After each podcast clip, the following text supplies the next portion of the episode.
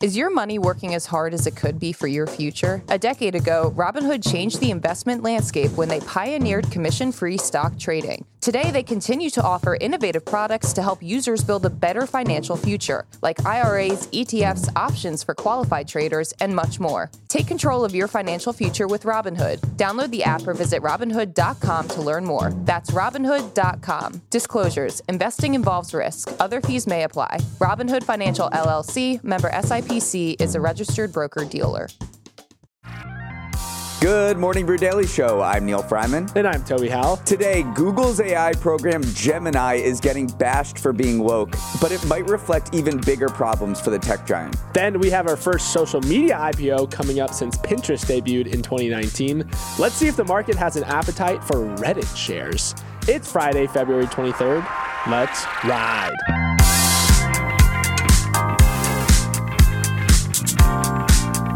One small step for robots, one giant leap for NASA's Commercial Lunar Payload Services program.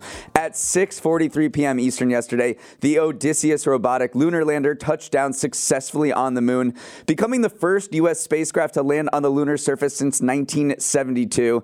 It is a huge win for the company that executed the mission, Intuitive Machines, and a stamp of approval for NASA's big push into commercial partnerships as it increasingly relies on private companies for space exploration. Many of these private sector trips to the moon have ended in failure, including one earlier this year. So you can assume they're just going to bed now in mission control in Houston. It was a fun afternoon yesterday. Our Slack channel was kind of popping off. Lots of jokes, lots of uncertainty when we weren't sure if it was going to touch down or not. I think this is so interesting though, because Intuitive Machines is a publicly traded company. And some of the analysts covering this company were like, listen, we don't really know how to price in a moon landing if it goes well or not. So it is interesting seeing the public market react to the first like successful moon landing in a yeah, long time. It's it's super hype. This thing is going to be on the south pole of the moon doing science experiments for the next week before it kind of shuts off. But we'll see what happens. That you know, moon landings just might become a part of our lives now, and it's just not even worth remarking upon. Let's hope we get there. Let's bring it back. Okay, but enough of this moon talk, Neal. Let's return to Earth so we can tell you about our sponsor, Veeam.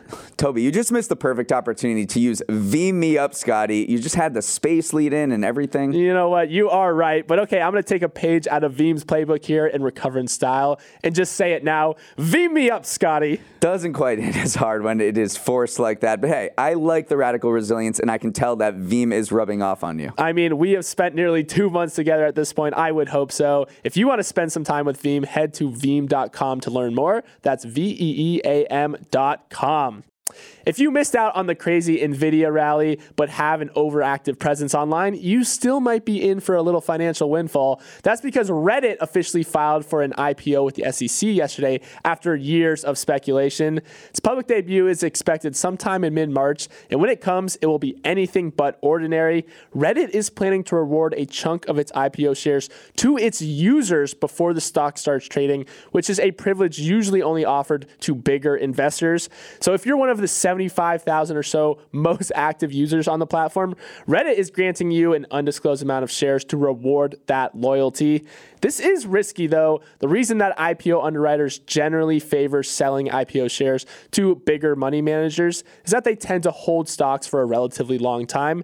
Individual investors, on the other hand, a lot more fickle and a little bit more prone to selling.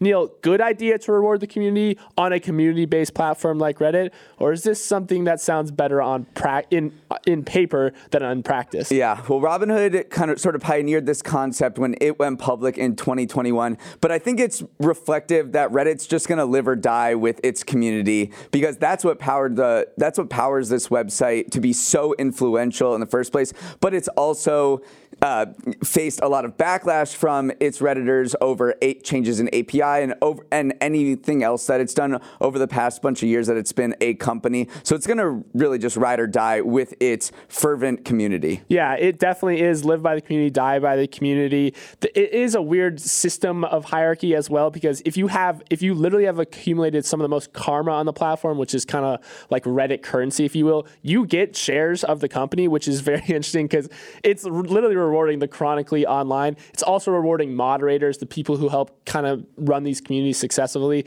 Some people are pushing back and saying, just pay the moderators. They're basically doing a job, a service for your company. And yes, it's nice to give them a, a financial windfall from the IPO, but also just put them on the payroll at, at some point. Let's talk about Reddit's financials because when it files for an IPO, it ha- kind of has to disclose how much money it's made. So its revenue for 2023 was 804 million. That's up 20% from the previous year. It it's still loss making. It hasn't turned a profit since it started to become a company in 2005 it is just small. Yeah. There's no other way to say it. Like they started at the same time as many other social media platforms like Meta and Twitter, and they are just much smaller. They make a lot less money than those other platforms. They do have way more influence in the culture, I think, than they, than they do as a business. And so I think that's what, you know, when you're looking at an actual IPO and whether I'm going to buy shares in that, you actually have to look at the dollars and cents that they're making. Yeah, it's one of the most visited websites in the US, but it just hasn't been able to build an advertising business that rivals the size of a Meta or a Google. It's not even a fraction of the size of those businesses.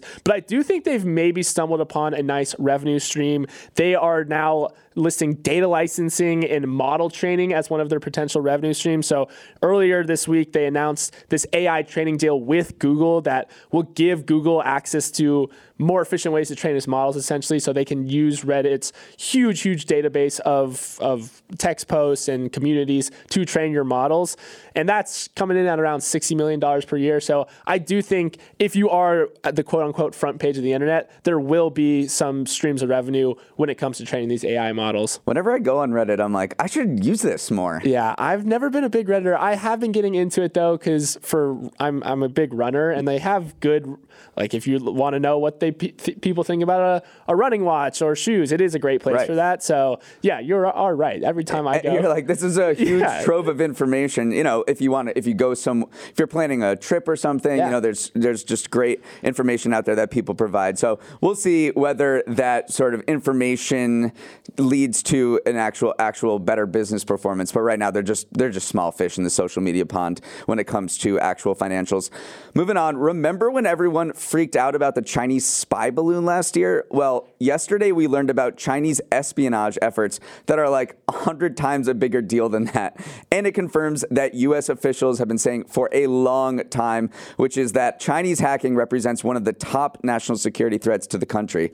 A trove of documents from a Chinese hacking group was leaked, giving the public an unprecedented look into the vast network of private companies that compete for contracts with Beijing to conduct cyber espionage.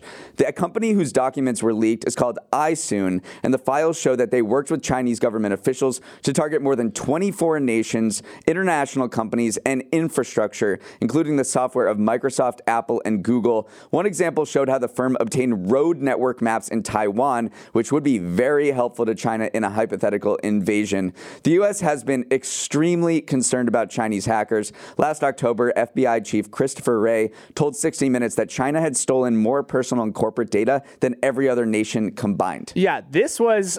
I think we throw around the the word treasure trove too much, but this absolutely was a treasure trove of documents. The coolest, or not the coolest, but the most interesting part of this to me is how it's such a normalized service in a way. Like there is literally, iSoon has a website that you can go onto and basically uh, go through a menu of services that you pay for. So if you're a local government who wants access to the private website traffic of police in Vietnam, that'll set you back 15,000. Maybe you want to buy some software that runs disinformation campaigns. That's 100K. You can pay 278K to get a treasure trove of personal info on social media accounts like Telegram and Facebook. So it literally is something where you go, hmm, what am I looking for today? Right. And it is like a real business. It's a real cottage industry. Yeah, I think one of the biggest revelations of this leak was how the Chinese hacking network operates, which is that you have the government as the big customer, and this network of private companies has spawned around them, and they are cutthroat rivals. Like they are just going after these contracts left and right, and there's just a huge network that, all that all are pledging their services to the Chinese government for contracts that can extend up to eight hundred thousand dollars. You know, if you want to compromise a Twitter account or something. Yeah, you literally have to compete for new hires in the marketplace, and you're there's also kind of you have to advertise your services to these provincial governments to kind of attract those contracts. It's kind of like consulting in the U.S. Mm. That's how all of this to say. That's how established this industry is in that all the fears of Chinese cyber attacks are completely granted, are they're very valid, and they confirm a lot of the fears that U.S. lawmakers have had for a long time. Already, we've seen Chinese hackers kind of compromise certain uh, infrastructure here yeah. in the U.S. and to lawmakers, they're like they're sending a message to us about how easily they can do this. We're po- we're seeing Chinese code pop up in local infrastructure near military bases and whatnot. So again, it just goes to show that these fears are not overblown. Let's move on. Remember those old "Can you hear me now?" ads from Verizon back in the day? Well, AT&T customers just lived that campaign out in real life yesterday after outages disrupted service across the country. First reports of outages started rolling in at 4 a.m. early yesterday yesterday and peaked at 71,000 before 8 a.m. Eastern Time, according to the site Down Detector. Other phone networks also received reports of outages, but T Mobile and Verizon said their networks were fine. Those reports were mostly coming from people trying to call someone on AT&T's network. Rumors were swirling yesterday that it could have been a potential cyber attack, which caught the attention of the Federal Communications Commission, Department of Homeland Security, and FBI, who were all investigating. But last night, AT&T set the record straight, saying that the outage resulted from an error made while it was trying to expand its network, not by a cyber attack. Still, a stressful day yesterday for AT&T and people. I mean, people who had AT and T, you know, couldn't use their phones. I think that was kind of a startling wake up call for everyone on their commutes. I mean, you had first person accounts of people being on the Chicago train commuting into the city. Everyone's just kind of like twiddling their thumbs because typically people work on their phones during the commutes. It was just kind of like. Uh, moment to reflect on the fact that how much we use our phones and how critical they are to our lives. Yeah, absolutely. Network outages are a big deal because they are dangerous. I mean, it's very concerning when you're not able to reach emergency services like 911. Um, and there was a lot of people who ended up calling 911 to test to see if their phones were working. And a lot of different departments are saying, please don't do this. Call your friend or something. Don't test it out with us. I will say, though, that this was a big moment for Apple's SOS feature to sign yeah. because Apple has this feature baked into most of their modern iPhones where you can still connect to other people's networks or satellite networks in order to access emergency services. We talked about this when it came to the Maui wildfires last year, mm. and that this is kind of a moment for Apple to that feature to show off and say like hey you're still connected even though your network may be down. Right. It was a moment for everyone to say okay i don't have cellular data but there are other ways to make calls. You can use the sos feature though. That is specifically for emergency services. It automatically makes a call to uh, you know uh, 911 and shares your location. But there are other ways to make calls too. If you're in a place with Wi-Fi, you can just link up to Wi-Fi and make a call as you would normally. You can also do it through various apps like FaceTime and WhatsApp. You can make calls through them. So this is a just a maybe a learning opportunity for people to say, okay, I can't, I don't have cellular data, but there are other ways to contact people. It was also there was a lot of jokes on uh, social media yesterday that you remember Obama produced this Netflix kind of thriller that also has this cell outage scene, and that's it kind of leads to an apocalyptic scenario. So a lot of people are saying like, all right, Netflix, we get it. You want to market this new movie. You didn't have to go this hard and really knock down the network. So there were some jokes also flying yesterday. Okay, let's hear a quick word from our sponsors, but stick around because you're going to want to hear about Google's latest AI mess up right after this. If NVIDIA was the toast of the tech world this week, Google was the fire hydrant everyone was taking a leak on. The company paused the ability for its AI program Gemini to generate images after coming under heavy criticism for producing images that were historically inaccurate. Specifically, it created images that showed racially diverse people in situations where there just would not have been. For example, when users asked Gemini to generate images of a German soldier in 1943, it showed black and Asian people people, a search for U.S. Senator from the 1800s returned black and Native American women, even though the first woman didn't become a senator until 1922 and she was white. Google said it took these concerns seriously and was going to fix Gemini so it wouldn't make these errors, but stood by its commitment to train its AI to produce images of diverse populations. Overall, this episode shows how generative AI programs are going to be at the center of the culture wars, with people on both sides scrutinizing their decisions for any political bias. I think it also is showing how badly OpenAI is kind of overshadowing Google here because, first of all, Google's big Gemini update that they rolled out was totally kind of co opted by OpenAI announcing Sora, which is their text to image generator. So, first of all, people were just saying, good gosh, like Google is like four steps behind OpenAI. They can't even get their text to image generator working correctly. So, and I also do think that this shows that, remember, AI models still kind of hallucinate, produce results that are unsatisfactory or are just untrue in a lot of ways. And so, to help alleviate these errors, companies use this process called fine tuning, which is usually humans get involved and start trying to make deem those responses if they're accurate or not. So, Gemini seems to have gone a little overboard in trying to include diversity in some of the images it generated in this fine tuning process. So, it just shows that still this is not a perfect process gener- getting these models to spit out exactly what you no. want them and to. You can see where Google is coming from. I mean, when these AI models were released, and for many years, researchers have said these things can be biased toward white people. It can show racial discrimination towards people of color. And when these models were released, researchers went in and found that was happening. Washington Post did a study of stable diffusion and asked it to produce people who were on food stamps, and it showed primarily non white or darker skinned people, despite 63% of recipients of food stamps being white. That was kind of replicated across various models. So there has been some correction to this because this has been one of the main concerns about AI is that it would continue racial discrimination baked into the models, and Google was trying to correct that. They said that they overcorrected. Yeah, they tried to make sure that the open-ended prompts, like if you said, "Give me a person walking a dog," which is something that anyone of right. any race or color can do, and those that's a universal experience. But then when it comes to historical experiences, they have a lot more nuance, and that's where it started to go awry. It's Friday, so we're bringing you a steaming hot helping of stock of the week, dog of the week, where we look at one stock that has perfect posture and another that is dealing with lower back pain at a young age.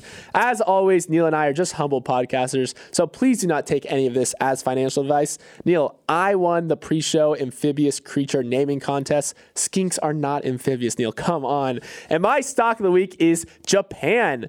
Now, for those loyal listeners of the pod who can think back to last week's Friday show, you might recall that Japan was my dog of the week, and that was because the Japanese economy had slipped into a recession. This week, however, its Nikkei stock index hit an all time high. Get this, you guys. The last time the Japanese stock market was flying this high, the year was 1989. It took 35 years for the market to recover from a lengthy period of economic stagnation following the market's collapse beginning in the 1990s.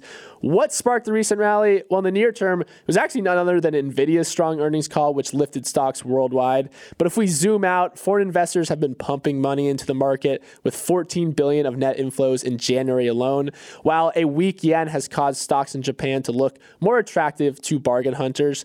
Japan is back. Japan's stock market is back. Japan's stock market is back, and it is kind of the usual suspects with AI. There have been uh, certain companies that make that are part of this chip semiconductor ecosystem that have just been 10 baggers. They've they've you know exploded over the past few years.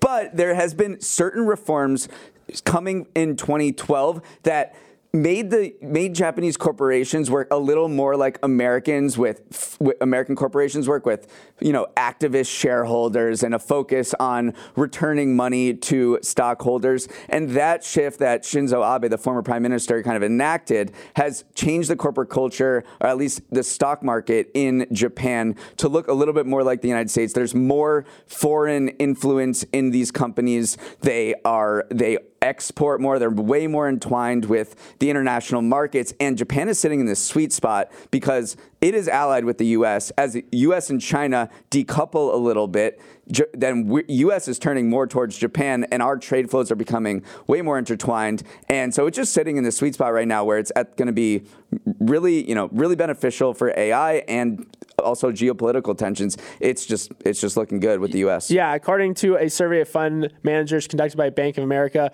buying Japanese stocks was the third most popular trade this year. The only two that are more popular is betting against Chinese stocks. So it's kind of benefiting from that like reverse halo effect, and then also putting money into the Magnificent Seven as well. And Warren Buffett's been big into He loves Japan. he loves the ja- uh, J- Japanese trading houses. Yeah, Right. yeah, that is a cool business. All right, uh, let's go to the dog of the week. Apparently, everyone missed reading good housekeeping magazines in the waiting room over COVID because virtual healthcare giant Teladoc is not doing well. Shares of the company plunged 27% after it said that growth would slow to a trickle this year. Teladoc's CEO said that the virtual healthcare space is overcrowded with competitors and it's just not a growing industry anymore. He called it a replacement market because with most people having access to virtual care already, it's zero sum. The pie is just not getting any bigger. And in Teladoc's fall, you can see shades of Zoom or Peloton or any other pandemic darling that in 2021 seemed like they would be the future, but it didn't turn out to be the case as behavior shifted back to normal. In Q4 2022, virtual doctor visits plummeted 46% from the second quarter of 2020, and that trend continued downward in 2023. Yeah, there's just warning signs flashing wherever you look in this business. It definitely feels like a COVID era trend that did not pan out to be a larger shift in consumer kind of psychology that a lot of people predicted. If you look at BetterHelp, which is their uh, virtual mental health business, that saw growth that was completely flat in the quarter. And they actually attributed the weakness to um, lower direct to consumer marketing yield, which ba- basically is advertising speak for we were putting this out for consumers to see we were marketing this and we saw no revenue growth from it which i think is the clearest sign that like people are saying we do not have the demand for this service that you think we do we don't really want to use telehealth or telemental health services It's another black mark for Cathie Wood as Yeah. well, who was the famed stock picker of the COVID era. She piled into all of those COVID stocks Zoom, Roku, Peloton, all of those, um, Tesla. And she, at one point, had Tele- Teladoc as the third largest holding. And so this is just another sign that maybe Cathie Wood's magic touch during COVID is not panning out in the long term. She's going down the Teladoc ship. I was looking at her stock buys of it. She has been buying consistently, even as recently as December. Um, so let's see if this latest kind of black mark Yeah. on Teladoc's earnings represents another buying opportunity for her. All right, let's round out the week with a startling report about college graduates. 52% of them are working jobs that don't require a college degree. And once you get stuck in those jobs, it can be harder to find better paying ones. Even after a decade, 45% of grads work in positions that don't require a degree. The report by Burning Glass Institute and the Strata Education Foundation highlighted this massive pool of Americans that are considered underemployed or college grads working in jobs that don't, don't typically require four year degrees. And it's sure to reignite the debate over the value of a college degree as tuition costs spiral upward. The conclusion of this research, and everyone in college listening should pay attention to this your first job out of college is crucial. If you get a job that doesn't reflect your degree, then your career earnings will take a big hit over the long term because you're likely to stick around that industry. But if you do get a job that uses your degree, you'll be on a lucrative path. Bachelor degree holders in jobs that reflect their education earn nearly 90% more than people with just a high school diploma in their 20s. Toby, what do you make of this? Yeah, I think the big takeaway here is that it's not that college degrees in general aren't worth it because we clearly see that if you uh, college level jobs earn nearly 90% more than people with just high school diplomas in their 20s. So clearly it's working for a small set of people, but it might not be working for a larger set of people because clearly over half the people with a college degree are underemployed. And so I do think that it is kind of a it's almost a power law where it's concentrating at the very top to people who enter fields that their college degrees benefited them and now people who don't get on the right track immediately out of college are struggling even 10 years down the line. Another takeaway, and this is kind of disappointing because I didn't wish this to be the case, but was the power of internships. Yeah. They're saying that if you need, you know, if you get an internship in your field, that will propel you to much higher earnings later. And I just think about uh, colleges like Northwestern or Northeastern. I'm sorry, Northeastern is so focused on internships. Nearly all grads there go through this six month internship program, and then they place so many of them in fields, in jobs that their fields require. So that might be a model that more colleges might adopt as growing recognition of the fact that people get degrees and then don't actually work in fields where those degrees are useful kind of gets publicized. Yeah, get those internships. I do wonder though if this study kind of illustrates what maybe a misunderstanding of what college does in people's minds because the college degree itself isn't the ticket to a job that it once was. It used to be that you get your bachelor's degree, you get your college degree, and then you enter a field of your choosing because that is your golden ticket. But it does seem like a college education, though, you should benefit more from the actual education itself, build the skills necessary to enter the workforce. It's not actually that piece of paper that you get. So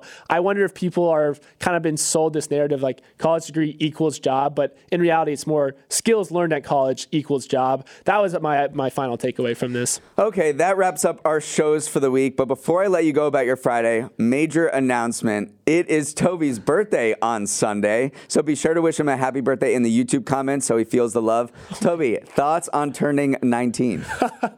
I know. I don't want to say my true age because then our Gen Z millennial divide might be a little more of a gray area, but I am, in fact, turning 27. So I expect the back pain to start hitting any moment now. All right. So, as always, write in with any feedback or Toby birthday wishes to Morning Brew Daily at morningbrew.com.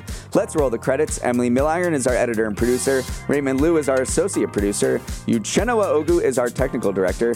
Billy Menino is on audio. Hair and makeup is not really using their accounting degree. Devin Emery is our chief content officer, and our show is a production of Morning Brew. Great show today, Neal. I wish you all well.